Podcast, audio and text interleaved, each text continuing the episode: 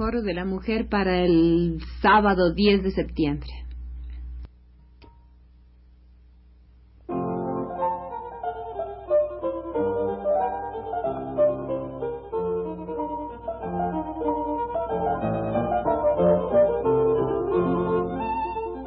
Foro de la Mujer.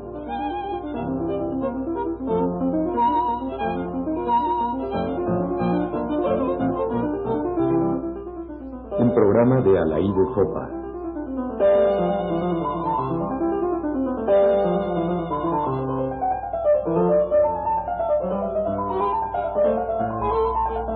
Nuestra revista. Después de haber hablado tantas veces desde este foro de publicaciones feministas extranjeras, de las revistas que se publican en el mundo, no puedo negar mi satisfacción al hablarles hoy de nuestra revista. Aquí la tengo en la mano, recién salida del horno, es decir, de la imprenta Madero. Eh, mide, es un cuaderno de 108 páginas, aproximadamente de 22 por 23 centímetros, de un color rojo vivo tirando amarillo, no tirando a anaranjado, eh, tiene un círculo negro y dentro del círculo el nombre de la revista, FEM, F-E-M, escrito con letras minúsculas y un punto, es una abreviación, como ustedes ven, lo más sencillo, así tipo diccionario gramática, eh, que puede ser eh, feminista, desde luego es lo que queremos decir nosotros, pero en fin, todo lo que está en relación con el mundo de la mujer. Luego dice publicación feminista trimestral, volumen 1, número 1, octubre-diciembre 1976. Digo nuestra revista porque la dirigimos Margarita García Flores y yo. Después de mucho pensarlo, mucho esperarlo, eh, muchos eh, problemas, complicaciones, eh, siempre el embarazo es largo y este creo que ha sido un poco más de lo que suele ser el de los niños.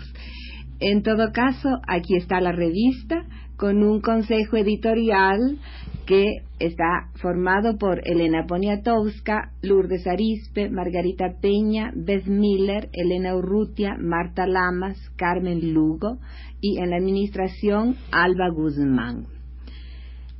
El proyecto surgió, como les decía, no, no ayer, hace cerca de un año, y se fue elaborando tardamos más, como siempre sucede de lo previsto, el tiempo es escaso, el dinero es aún más escaso, pero hemos ido saliendo. Y eh, lo primero que debo decir es que este número está hecho totalmente a base de trabajo voluntario. Es decir, es una, es una aventura que corremos y que la hemos podido correr gracias a la colaboración de todos los que acabo de nombrar y de algunas más. No hemos pagado nada por colaboración en este número.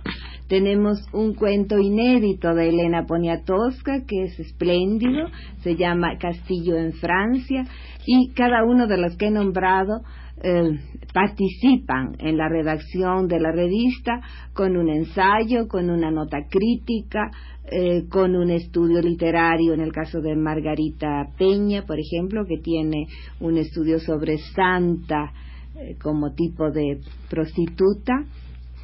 Margarita Flores, fiel a su oficio de todos los días, publica una entrevista, en este caso una entrevista a Adelina Sendejas, que es una especie de pionera del feminismo en México, y en materia de entrevistas, debo decir que, las tenemos de mucha categoría.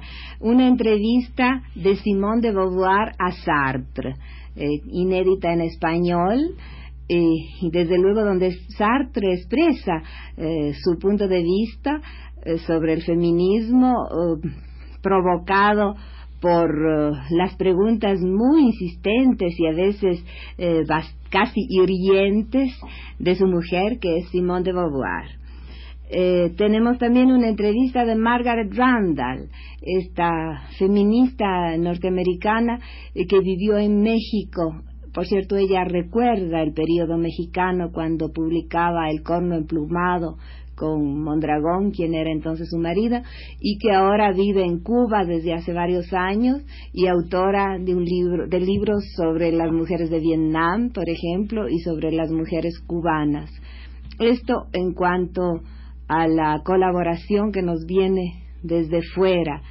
Eh, en cuanto a México, pues eh, como les decía, pues tenemos Elena Poniatowska, Carmen Lugo con una entrevista también a la psicoanalista Mary Langer, y luego eh, teatro y cine representado por Nancy Cárdenas y Margot Glantz.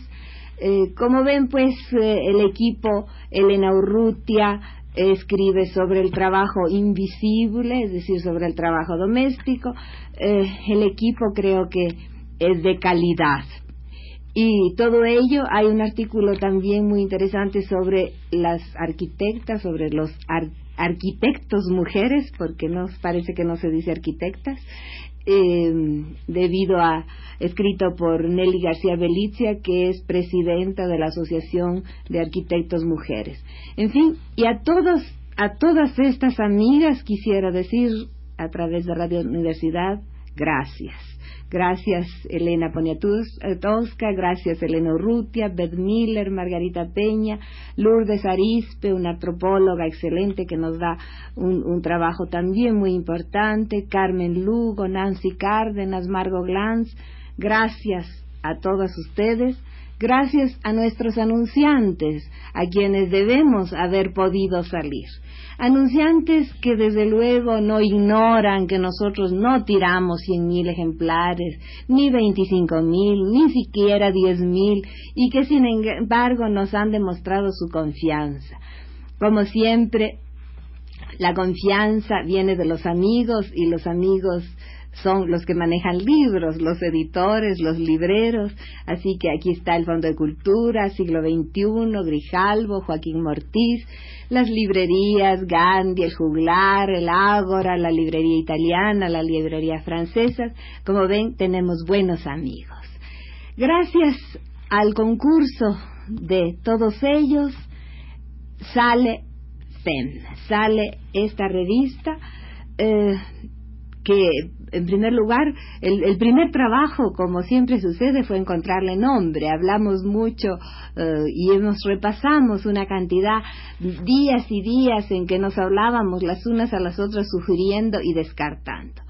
Eh, curiosamente tuvimos que descartar de antemano todos los nombres donde estaba la palabra mujer, porque para que no se confundieran con las revistas femeninas, el mundo de la mujer, la mujer, las mujeres, o porque ya existían revistas con el mismo nombre. Entonces, ¿cómo decir lo que queríamos decir y al mismo tiempo no decirlo?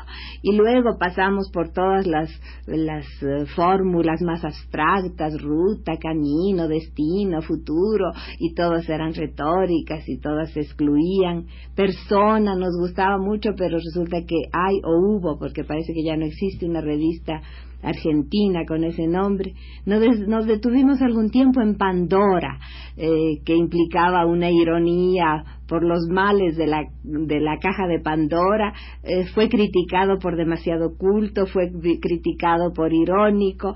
Después pasamos a, a lo irónico, la manzana, la media naranja, recorrimos todas las frutas, pero es decir, nada nos satisfacía y finalmente pensamos que bueno, esto era un título, un nombre, mejor dicho, poco pretencioso y, y que así se inscribía en, en, la categoría de las nomenclaturas del diccionario y de las gramáticas y que podía dejar detrás eh, todo lo que se puede suponer y todo lo que seremos capaz de eh, infundirle como contenido.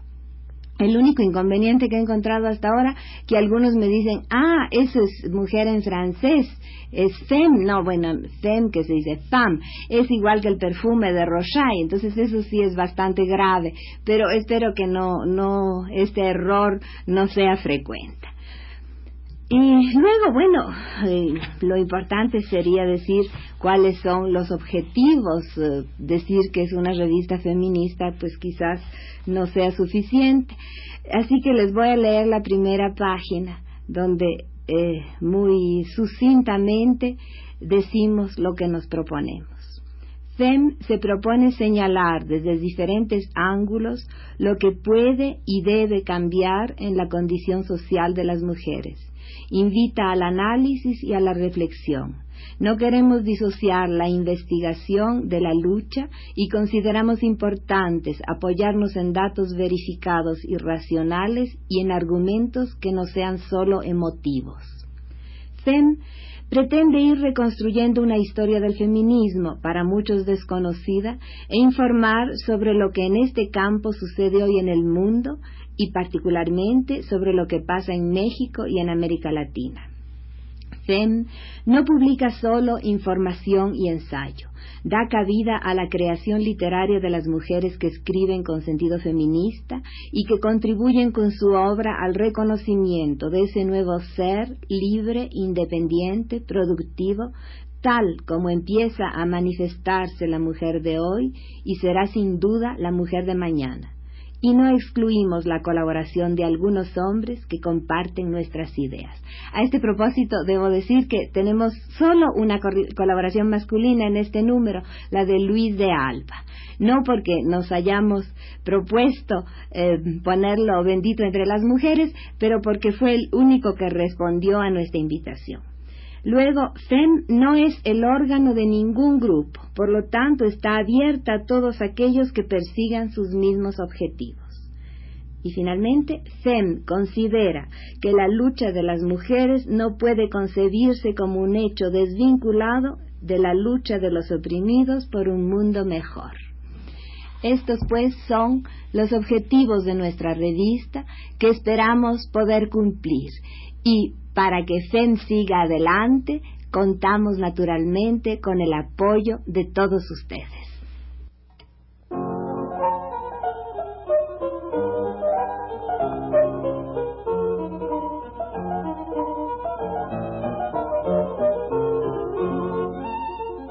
Foro de la Mujer.